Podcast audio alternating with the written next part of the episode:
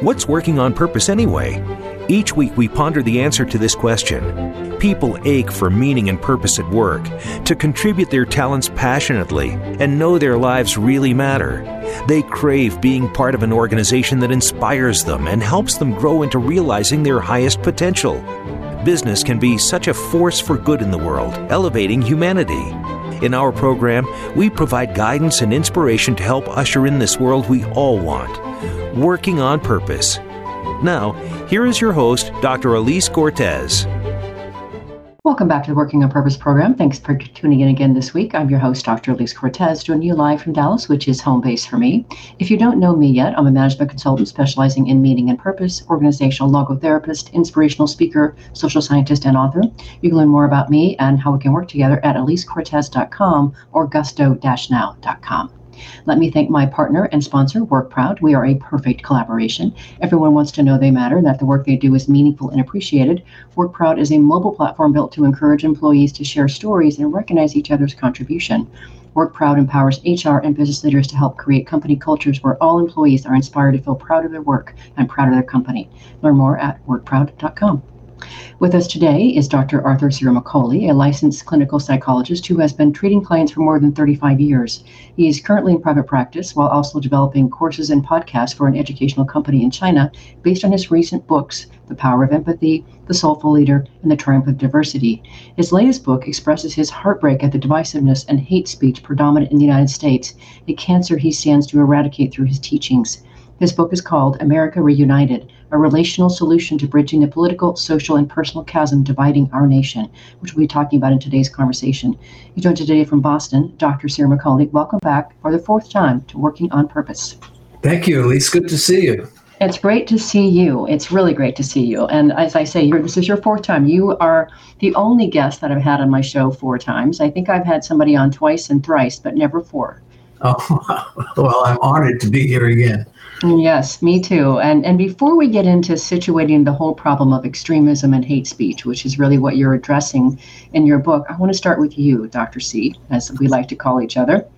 Um, this being your fourth time because you keep writing books, but this book that you've written this time is intensely personal and even a bigger reach for you to a larger audience because you were diagnosed with plasma myeloma cells recently, which means, as you say in this book, that you have cancer in your heart, which I find just completely ironic given that you've done so much work helping people work on their own hearts. Mm-hmm. How's it going? How are you feeling? Uh, I'm feeling great. My numbers are down. I have a great treatment team here in Boston at Tufts Medical Center, so I, am doing very well. I'm very fortunate to uh, be in this area to to uh, uh, obtain expert treatment. I, I, see one of the experts in the world in this AL amyloidosis, these toxic proteins that can locate in your heart. One of the reasons I included this story in the introduction to the book, Elise, is that I wanted to display to the reader how powerful emotions can be and how they distort perceptions.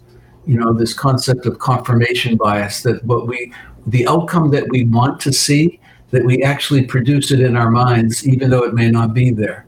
And for instance, when I first heard that I had cancer, these toxic proteins in my heart, I still, right now, even when I say the word, I don't feel like I have it. So intellectually, there's one knowledge base, and then on an emotional level, there's somewhat of a, a denial there, as you and I were talking a little earlier before we came on air.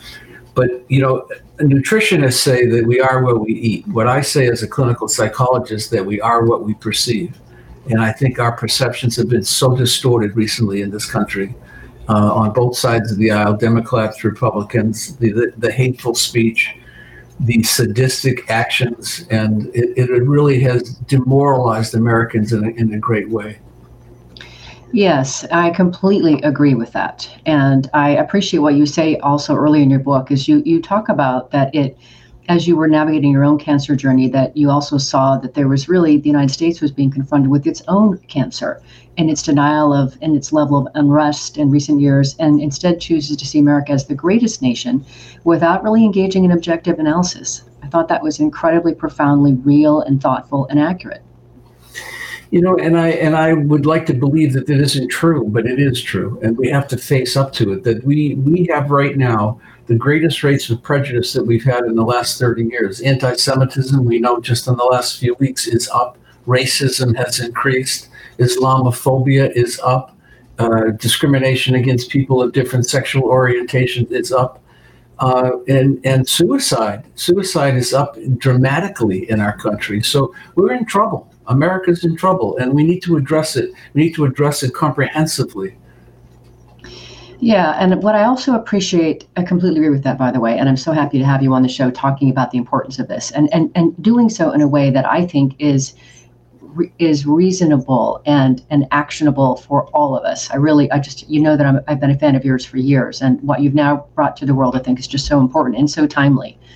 And when you you were talking specifically about this notion uh, the societal disease that manifests from hateful speech and hateful actions, this vengeance, and as you said, outright sadism, and you and you address the need to to understand and influence those who feel disenfranchised, disenfranchised and left behind. I think that's really important to talk about. Is that there is such an enormous portion of our population that does feel disenfranchised and left behind. Can you speak to that a little bit and help us understand just kind of the, the numbers you write in the book are phenomenal, just huge well, 40 million people at least, 40 million people are living below the poverty line, and 16 million children. And the suicide rates, and, and this is mainly in the Midwest and the South, but the suicide rates in the, in the, in the Midwest, uh, it's now been called, the mountain states are called the suicide belt because there's so many unemployed people.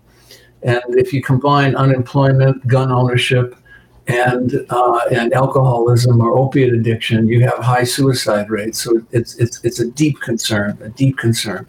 And if people don't have employment, they're they're very apt to listen to uh, distorted views on media outlets, radio, and so forth. You know, and be convinced that because they're looking for an enemy oftentimes people, particularly people with sadistic cores, people that tend to project out their dissatisfaction rather than acknowledging it inwardly. They're, they're blamers. They blame other people. So now they're being given a cause. The Democrats hate the Republicans. The Republicans hate the Democrats. And it goes back and forth needlessly because a lot of their dilemmas, especially that tendency to be sadistic, to be hurtful to others, has nothing to do with politics nothing to do with politics whatsoever. This is a pers- a personality issue.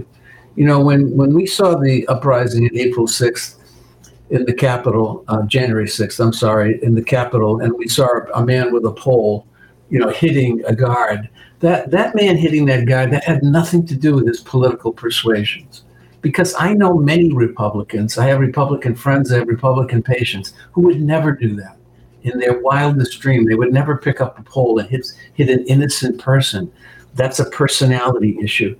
So I, I think in the media, we haven't talked about it that way. We haven't talked about it as a psychological issue because that's what it is. It's not a political issue. Mm-hmm, mm-hmm.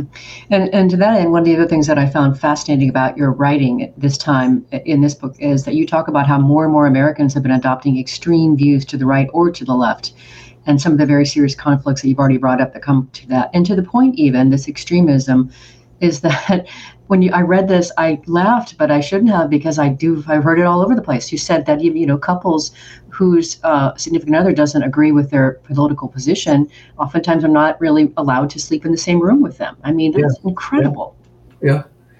You know, I, have been a, a practicing clinical psychologist, as you said in the introduction, for a long time, and never in, in, in my 35 years of practicing have I had indications at, at times where people talk about politics in therapy. Mm.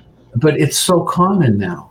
And it's been so common for so long. It seems like a little less in the last few months, but it is it, people have tuned in in ways that they never have before.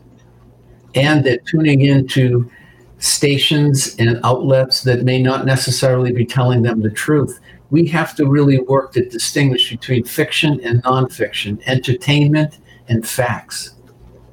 You know, and that's that's where I talk a lot about empathy because empathy is a capacity that allows us to see a, the whole field, all the variables that we encounter, so we can ascertain the facts. It helps us see long, beyond the surface. But in the nightly news and most of the stations, you know, their biases in different ways, and we have to we have to be a little tolerant and, and about doing some of the hard work to ascertain the facts and not assume that we've just got a tweet uh, on our computer or on our phone and it tells us what's happening in the world today because it could be vastly inaccurate. Yeah. So to and we'll we'll be definitely talking more deeply about this in the third segment as well, and dive more deeply into that. But being much more active as individual citizens that's one side. Now, the other side that I want to talk about next is the importance of, of language used by leaders. And you say in your book, both both Democrats and Republicans used hateful language. You said over the last four years, particularly, language used by leaders has been enormously divisive and even sadistic. They have essentially given Americans permission to hate, to lie, and to demean those who consider to be their opposition. We, we know, at least from credible research, that when leaders talk in disparaging ways, about people that they object to or ideas or theories they object to, particularly if it's cruel language, it filters down to the population as a whole. And what it does do is it desensitizes people. We have language now that we've never used in our history. We, you know, and we don't see people crossing the aisle as we used to 20, 30 years ago. Democrats stay with in, in their own little cocoon and Republicans stay in theirs. But we have seen this language infiltrate even to the, the, the even to young children. They hear it on TV. They're getting ready for school in the morning and it's on one of the news stations. And it, it affects them. It makes them feel more insecure. But it has become commonplace, and that's dangerous because we're not being kind to each other or even civil to each other. If someone objects to what you believe in, then you attack them. That's the new mode rather than trying to understand them, we attack.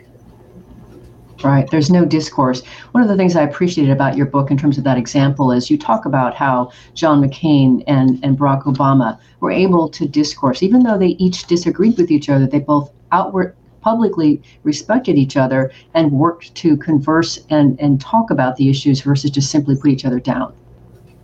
Yeah, I, I love the example, the, the, the, the actual event that took place when John McCain was running against Barack Obama, and a woman came up to him and mentioned that, that, Barack Obama was an Arab.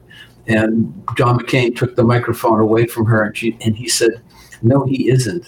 He's a U.S. citizen. He's a decent human being. He happens to be someone who has uh, opposite political views than I do, but we don't talk that way in America. Now, John McCain, I didn't agree with everything he believed in, but what I do, did believe in is he was a patriot. He crossed the aisle. John McCain had, had friends on, on both sides of the aisle, and we don't see that very often today. Right. I've heard that from numerous sources as well, who I, I regard as being informed.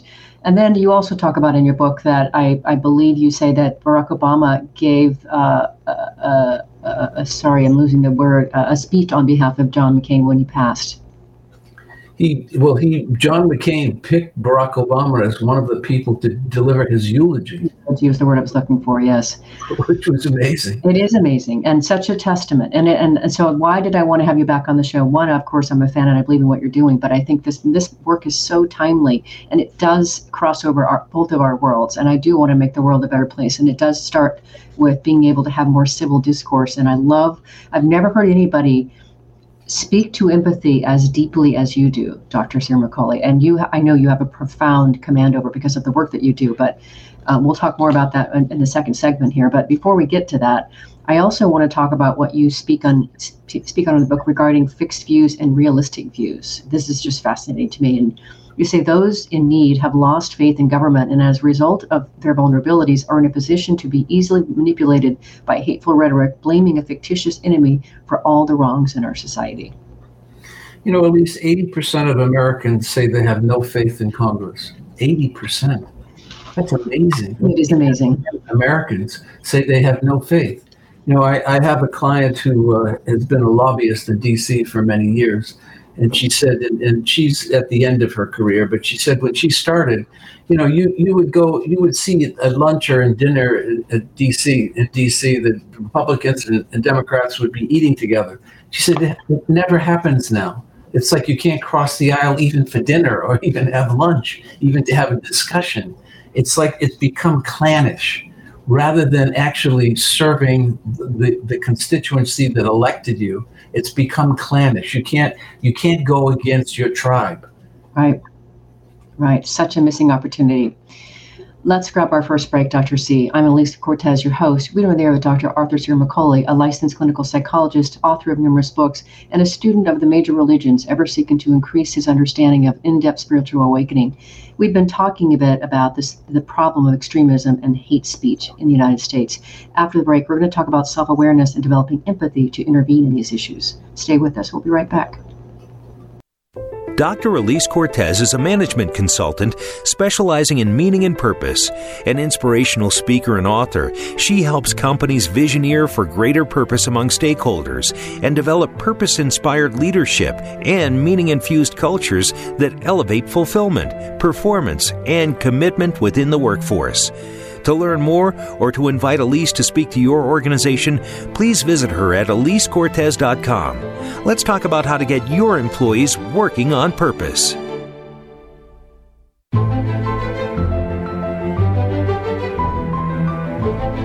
This is Working on Purpose with Dr. Elise Cortez. To reach our program today or open a conversation with Elise, send an email to Elise, A L I S E, at elisecortes.com. Now, back to working on purpose.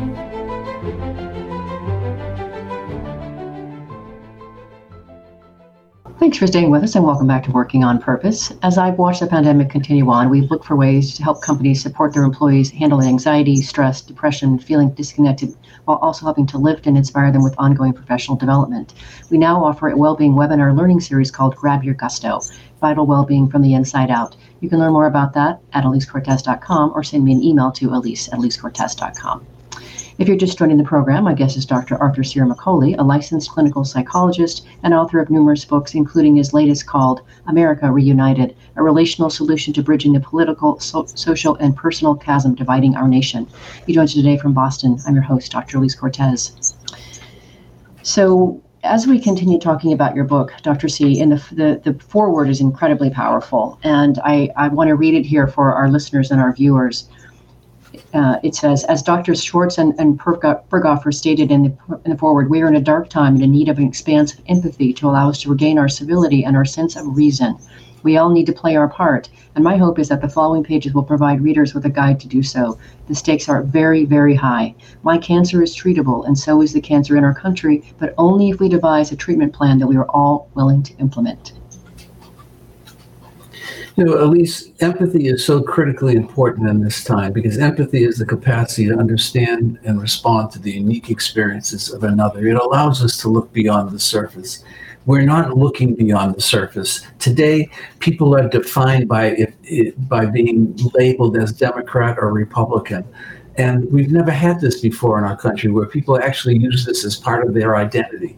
You know, in 1965, 3% of people were upset if someone if one of their adult children married someone of the of the other political party today it's 87% oh my gosh which is amazing. Can you imagine coming home and saying oh i'm mar- marrying a republican or a democrat and your family is just they're astounded they're so surprised they're so upset because we're using it as part of our personality profile rather than realizing the facts are democrats Uh, indicate that Republicans are racist. It's not true. Republicans say that Democrats are socialists. It's not true. It's a very small minority in, in either party that are at the, the, those extreme and have those extreme views.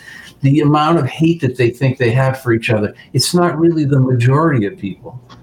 It, it, it, you know, about 6% of, of, of, Republicans are far right, and 8% of, of Democrats are progressives, and the rest, the 67%, is called the exhausted majority, the people in the middle. you know? Right, right. And, and one of the other things that I found so fascinating about what you write about it, this whole notion of extremism, eh, I thought was fascinating when you talk about. You wonder if the pendulum motion between self-absorption and narcissism and then generosity and empathy is yet another example of this extremism that we're talking about right now between the parties. Well, narcissism, we have seen narcissism grow. Mm-hmm. More people are, are, are, are behaving in narcissistic ways, and we have less empathy as a society. We know that societies that have more empathy, we know that businesses, as you know, who have more empathy and empathic environment, their profits are higher. And in, in countries that are that have higher d- percentages of empathy, people are healthier, live longer, are happier, and more productive.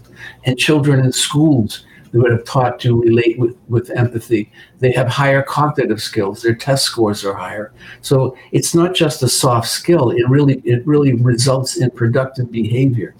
And, but we're not seeing much of it right now. We're seeing more self-interest, self-absorbed, and us against them, you know, that black and white thinking, that very narrow thinking, rather than more expansive thinking. When I think about the way you're describing this, Dr. C, what, what really comes to mind is sort of a uh, like a bombastic approach, you know, a spitting approach to to discourse or dialogue, instead of what I'm having with you, and what I just had earlier on today with another very emotionally intelligent leader who knows how to use empathy where there's clearly there's the, the energy the space is open for interaction for exchange. Eh, there's a reach for understanding. It's not a peppering of this is my view on top of the other person. That's what i mm-hmm. So characterize and, and catch that. It's so palpable. It, it's it's so critically important to interact that way especially as leaders because what we have seen in leaders in both parties and both parties are guilty is if they're criticized, they, they throw the kitchen sink at the other right. person. Rather than trying to understand how come you're even saying that? What is your position? What is it that you're thinking? Trying to understand where it comes from rather than just attacking. It's really bullying behavior. It's mm-hmm. what bullies do. Mm-hmm. And we mm-hmm. see it in grown men now. Grown men who are on the TV every night. And you know, the, the stations that were that are that adhere to this have large followings. And I don't think the people that are following the individuals who tend to be more sadistic and aggressive with their language, I don't think people realize this is entertainment. It's not news. It's not fact. It's entertainment. These yes. are entertainment shows. Yes. But they don't tell the listeners that it's entertainment. Yes, and they're not grasping that in between. And so you offer us something in your book, as of course, if you're prone to do, because you stand for this. You stand for helping people to understand their own prejudices, their own biases to themselves and to others. So you have a, a, a portion in the book where you talk about the way forward is to listen to the brain, you say. And you say, when we develop keen awareness, we become attentive to the moment just as you're talking about right now. We notice emotions as they occur before they are altered by memories of the past. At that point, before past conditioning takes over, emotions are a cue from which we can benefit. People can avoid a stress response by seeing what actually was taking place and by using their empathy to allow the truth to become evident. Emotions are a cue, as you know. You know, they, they tell us something about the experience we're having with another human being on the other hand, if we haven't worked out some of our old conditioning, that they can it can interfere with emotion, and we can start we can react to impulsively quickly, and and we we our thinking becomes more distorted. So there's a pure aspect to emotion, but there's also a biased aspect to emotion where if, you know if, if you look like my ex-wife i don't have an ex-wife but if i did and, and i may have a, an uncomfortable feeling and now I'm, I'm i'm saying well boy you know elise seems kind of aloof. I i don't really want to work in that project with her or whatever it is you're you, you're not using the emotion constructively. You're because you haven't worked out things from the past we all have biases from the past. My my career has been dedicated to helping people reduce their prejudices toward themselves and toward others. But when we do that, then we can perceive clearly. But also, then our, our emotions are a, a purer guide to what's happening in our world. Mm-hmm. Yeah, they're a, they're they're a flag, if you will. Uh, so one of the things I want to do this with you today, right now on the air, too, for our listeners and our viewers, because you do this beautifully in the book, Dr. C, is you say that in our in our culture today there are many topics that will cause an emotional reaction and produce strong responses in people. And you say, I'm going to read the list for our, our listeners and our viewers. So pay attention now, listeners and viewers, to your emotions when I read this list. Black Lives Matter, Me Too Movement, DACA, DACA, pro life and pro choice movements, LGBT, LGBTQ rights, gun control, animal rights, global climate change, vaccines, white supremacy, universal health care, religious freedom, federal living wage, the Green New Deal, evolution. for a lot of people, there's a lot of juice in those things, one way or the other. Yes. You know, I wrote a chapter in the book, Who Would You Vote For? You did. Uh, Jesus, Muhammad, Moses, or, or, Buddha. And the reason I picked those four is I knew that people would react mm-hmm. you know, and, and, and, and have a bias. And, but could but the, the chapter really focuses on could you ascertain the objective facts to who actually would be the best leader in, in a particular situation or would you just vote for the person that you that you were told when you when you were a young child was was the ideal figure without really ascertaining the facts. We do this all the time. One of the many things I admire about you and respect about you, Dr. C, is that you are a student of major the major religions of the world, and you appreciate them, and you have something to learn from and take from all of them. And I think that that's something that's really, really important because, know, to your point, if we are reared in one certain faith or a certain way of thinking, even about the political party or about any of the religious deities, etc., and we haven't done our own work and our own thinking to ex- ex- examine and explore what's so for us well what kind of thinking is that? What kind of what kind of a citizen is that? We i think as as adults our responsibility is to examine our prejudices because we all have them. We have biases. We grow up with biases toward ourselves we grow up with biases uh, toward other people other nations other cultures maybe other genders other ethnicities but to be a person that really is going to contribute to the world, we have to examine those biases and we have to rid ourselves of them. Just like in this political climate right now, where people have all these biases toward the opposite political party, we have to really ascertain the facts and find out uh, our, what we've been thinking. Is it actually true? Or did we hear it uh, some on, on, on, a broadcast or from a particular uh, media host, and, and we really never examined it. It takes it takes some time and work to figure out who we are and to figure out what was happening in our world. It takes time and it takes work. And if we don't invest, then we walk around with distorted thinking all the time. I was sharing this with my my friend Charles this morning. We run six miles every Tuesday at six, and and uh, I was sharing this with him, and, and I was talking with you today, and why this is such important work. That if we don't each do our own work, that we actually are contributing to the problem. We're not making the world better. We're just we're contributing to the problem. And one of the things I appreciate too about your book is I, I liked how you led us into the group therapy sessions and really helped us understand how some of that work really helps people to examine, put a mirror up, if you will, to their own biases, their own prejudices, to see where they came from and just are they really true and how are they working for them. Incredible work that you do. You know, the highlight of my of my week is is the three groups that I've been running for many years, at least, and uh, the, the reason that, that I love it so much is that people come in thinking one thing or several things about themselves, and by the time they leave, they've unlearned so much. and I think a lot of becoming a, a, mature, reasonable person is unlearning some of the, the, the faulty things that we learned about ourselves and others. And it happens in group in a group experience because you know after people listen to you attentively for several months it's hard to deny if nine or ten people think one thing of you and you think the other. You know you're going to stick to your story. We're all too subjective. We need objective feedback from rational reasonable people to find out who we truly are and if what we believe is true or accurate. Mm-hmm. Yes, indeed. And so that's one method to be able to start to set aside, as you say, unlearn some of the things that, that we, we have accepted as truth.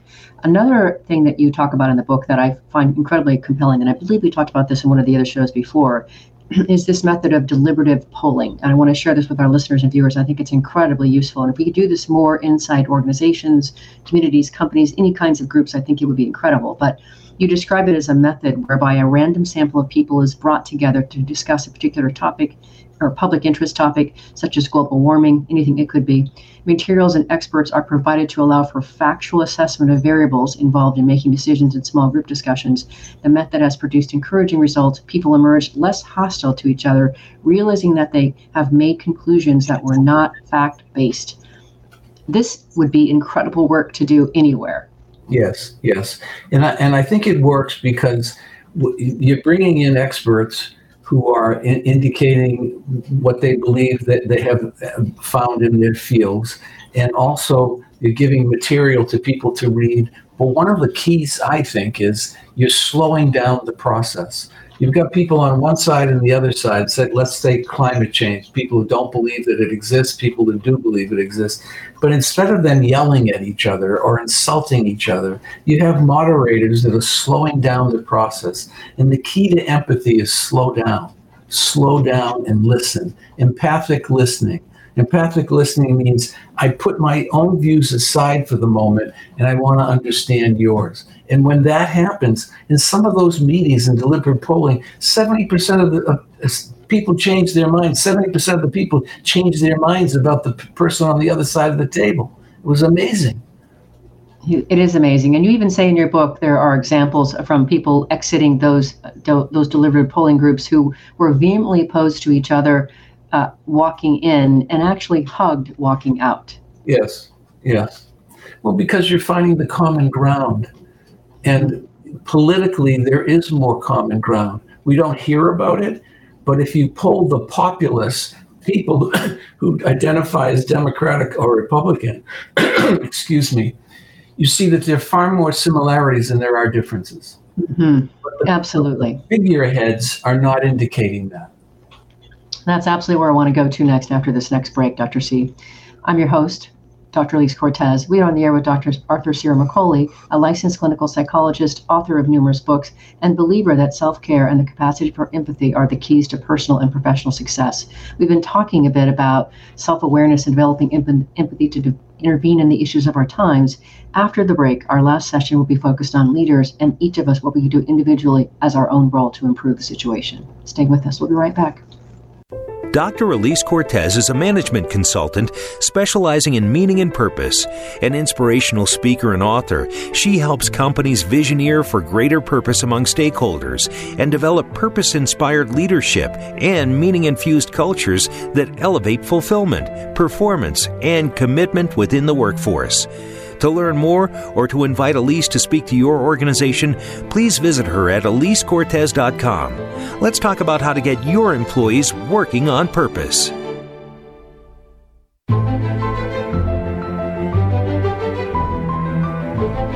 This is Working on Purpose with Dr. Elise Cortes. To reach our program today or open a conversation with Elise, send an email to Elise, A L I S E, at EliseCortes.com. Now, back to working on purpose.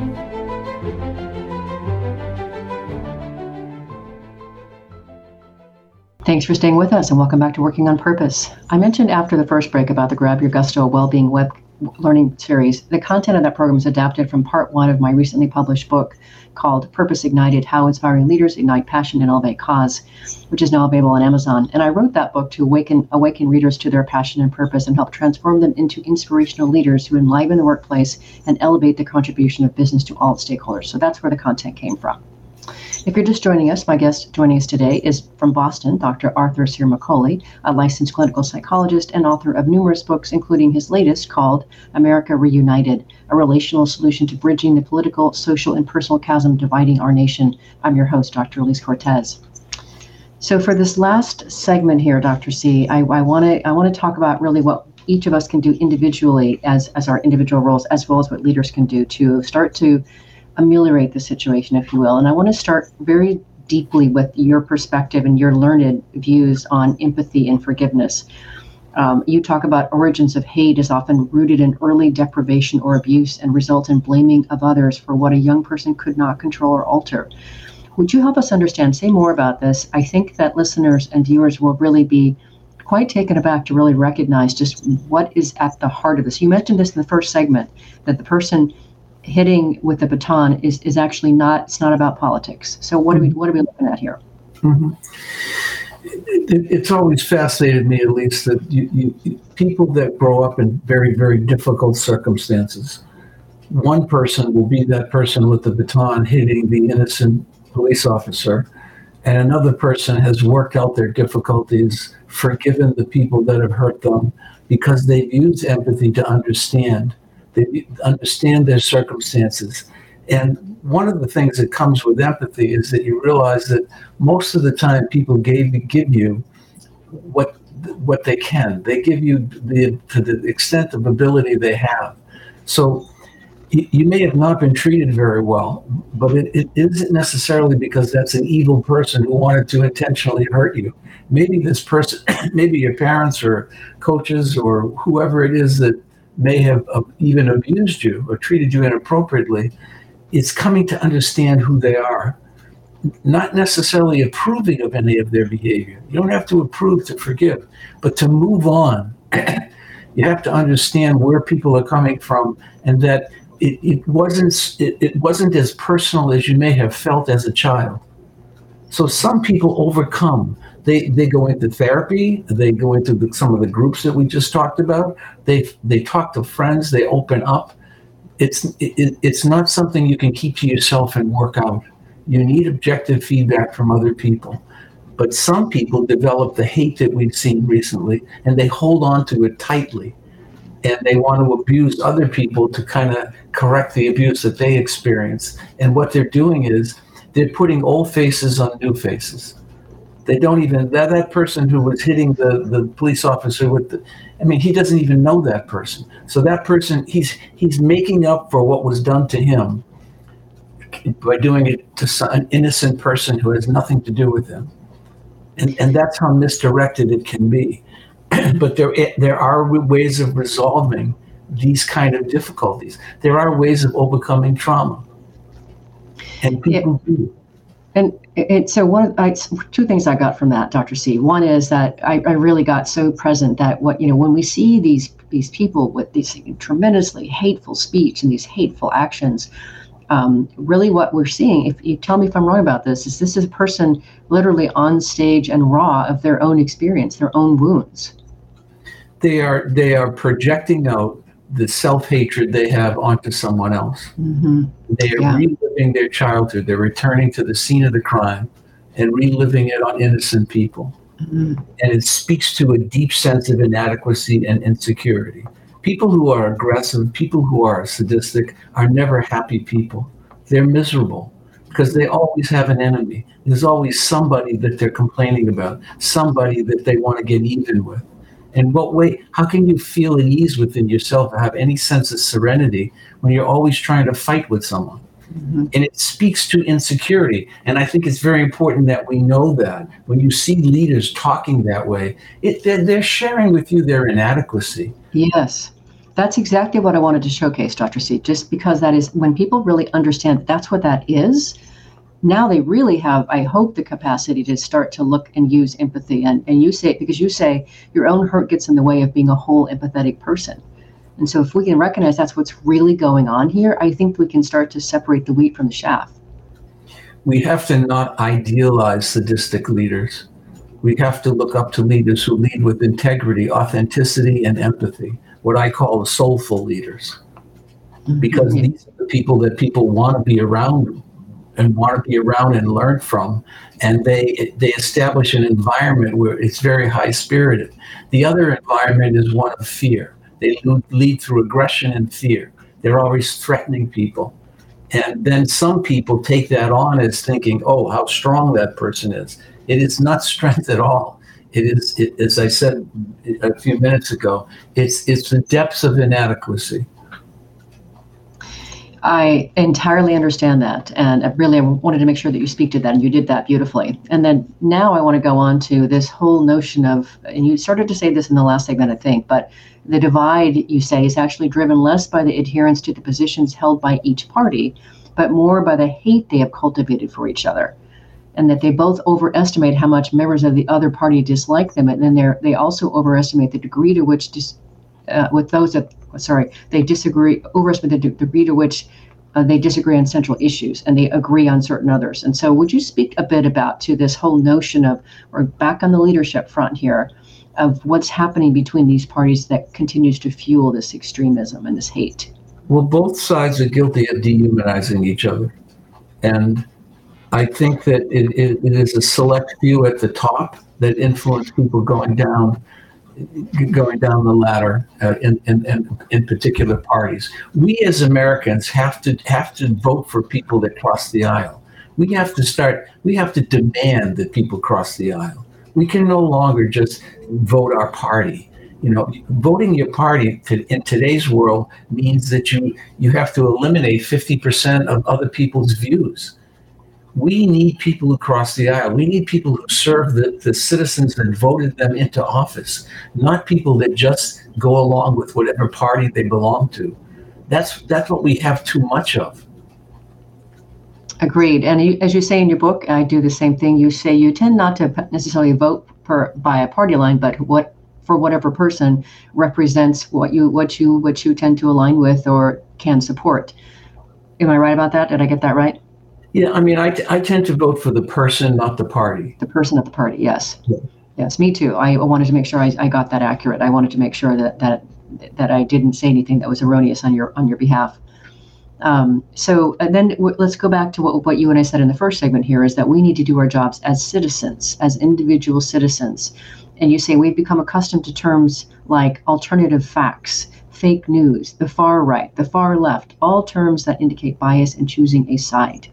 And so again, this is where we get into this notion of, of what are what, what are we watching? Are we watching entertainment or what are we watching here? And then you also, and this is actually really important, you also say then that as a result, there's a tendency to lose faith in all news, in all authorities, and as New York Times columnist Matt Bai points out, if we lose faith in being able to determine the difference between entertainment and reality, between fiction and nonfiction, we will further accentuate a world built on marketeers and media. Yes. And, and I mean, his comments are, are, are, very poignant and very, very important because, again, we, when you're watching news, nightly news in particular, on the different stations, you have to you have to separate what is entertainment versus what is facts. And when people are talking with great intensity and great passion, with very degrading, dehumanizing language, don't trust them. Don't trust them. Because the likelihood that that person is giving you an accurate depiction of what's happening in our world is very low, if, if, if at all existed. Because there's no reason to talk that way. There's no reason to dehumanize other people. That's a person who has an agenda. And always be careful to not take in people that have an agenda and are trying to get you to come on board and start to talk and act in the same way. One of the things that you also point out in the book, which I, I certainly subscribe to and, and do my best to adhere to, is you talk about the importance of, of, of getting your news from different outlets by intentionally making sure that you are you are not just receiving from your usual posts, but doing your homework and, and trying to get a, a variety of voices and perspectives in the mix. Some of the studies that I cite in the book, Elise, the people that watch the same news programs every evening have the highest rate of distorted thinking. Yes. Because they're listening to the same commentators over and over again. But always remember, pay attention to the language. I know I'm repeating myself, but it's so critically important when the language becomes disparaging, don't trust that the, the information you're receiving. So, what I certainly want to emphasize here on this show, and again, one of the many reasons I wanted to have you on again is, is I, I, I am asking, what, what do I stand for? Is I am like you in many ways.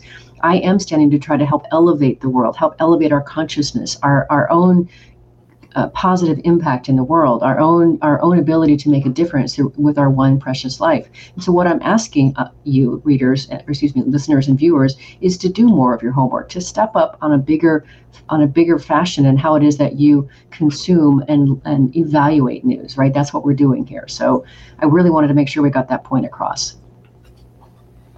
I think you're, you know, you're encouraging listeners to do their homework about their own background, uh, and also to not just accept at face value what you hear, but also examine the personality of the person who's who's giving the information, because that's critically important. It is. It is. And and as we get closer to the end here of our of our time together, you I want to say what you have, which I think is a perfect way to to finish, and then I want you to close with your own thoughts. But you say ultimately one must choose tolerance of diverse ideas rather than a narrow-minded dogmatic view. If one will open his heart and become more vulnerable while acknowledging and resolving the hurts of his life that have remained unhealed, the heart will soften and anger will dissipate. The world will expand as one's range of friendships, resulting in a high spirited, happy life. We, we are a diverse nation. That's where we are today. We are a diverse nation, and diversity allows us to learn from people that think differently than we do, have a different perspective than we do, may have grown up in a different culture than we have. It makes the world exciting. Rather than shutting down diversity, which we've what we've seen when we close the door and we have we have the other side is the enemy. Open the door be be exposed to different points of view. You don't have to take them all in, but at least this is an opportunity to learn. We learn from people that have had different experiences than we've had.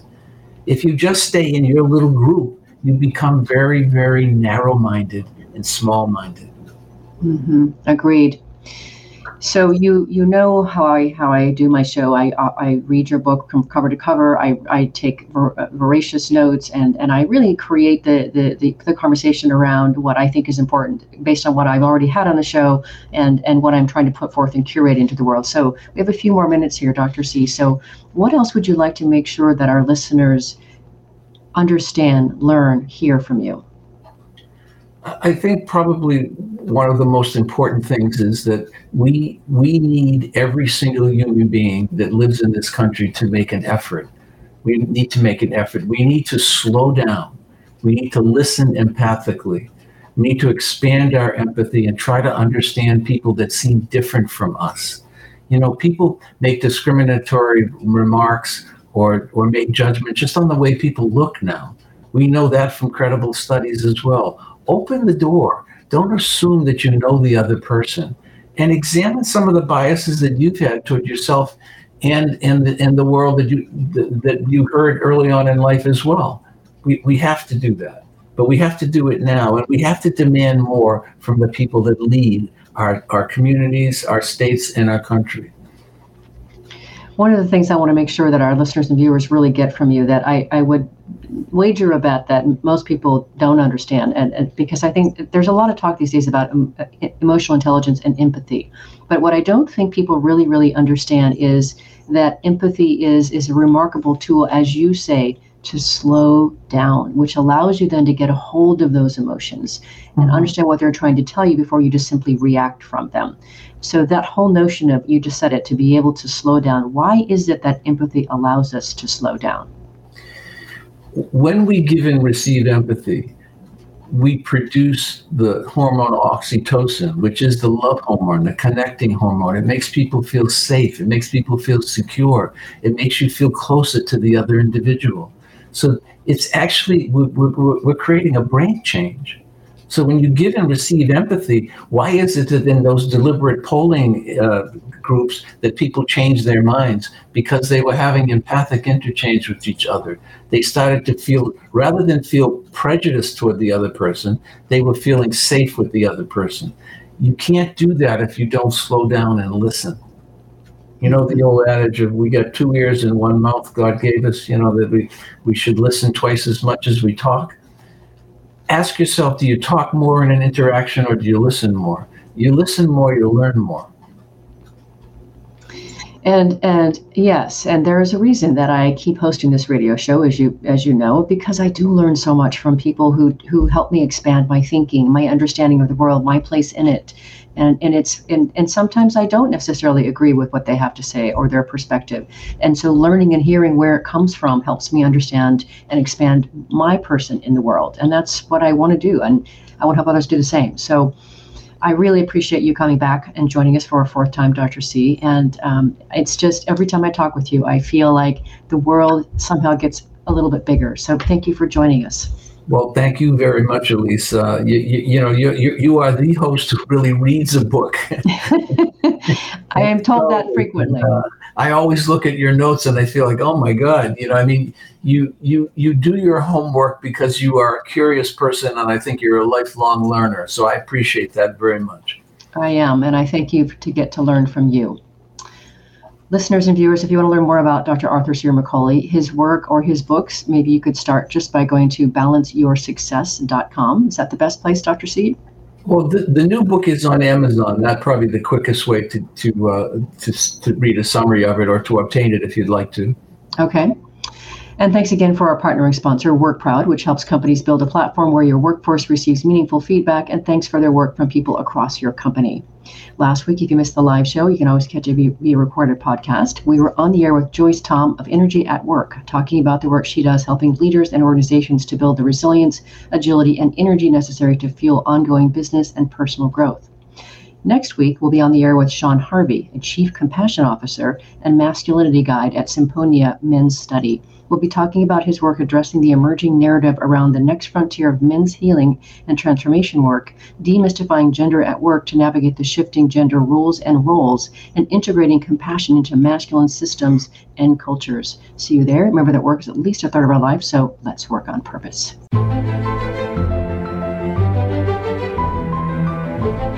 We hope you've enjoyed this week's program. Be sure to tune in to Working on Purpose, featuring your host, Dr. Elise Cortes, each week on the Voice America Empowerment Channel.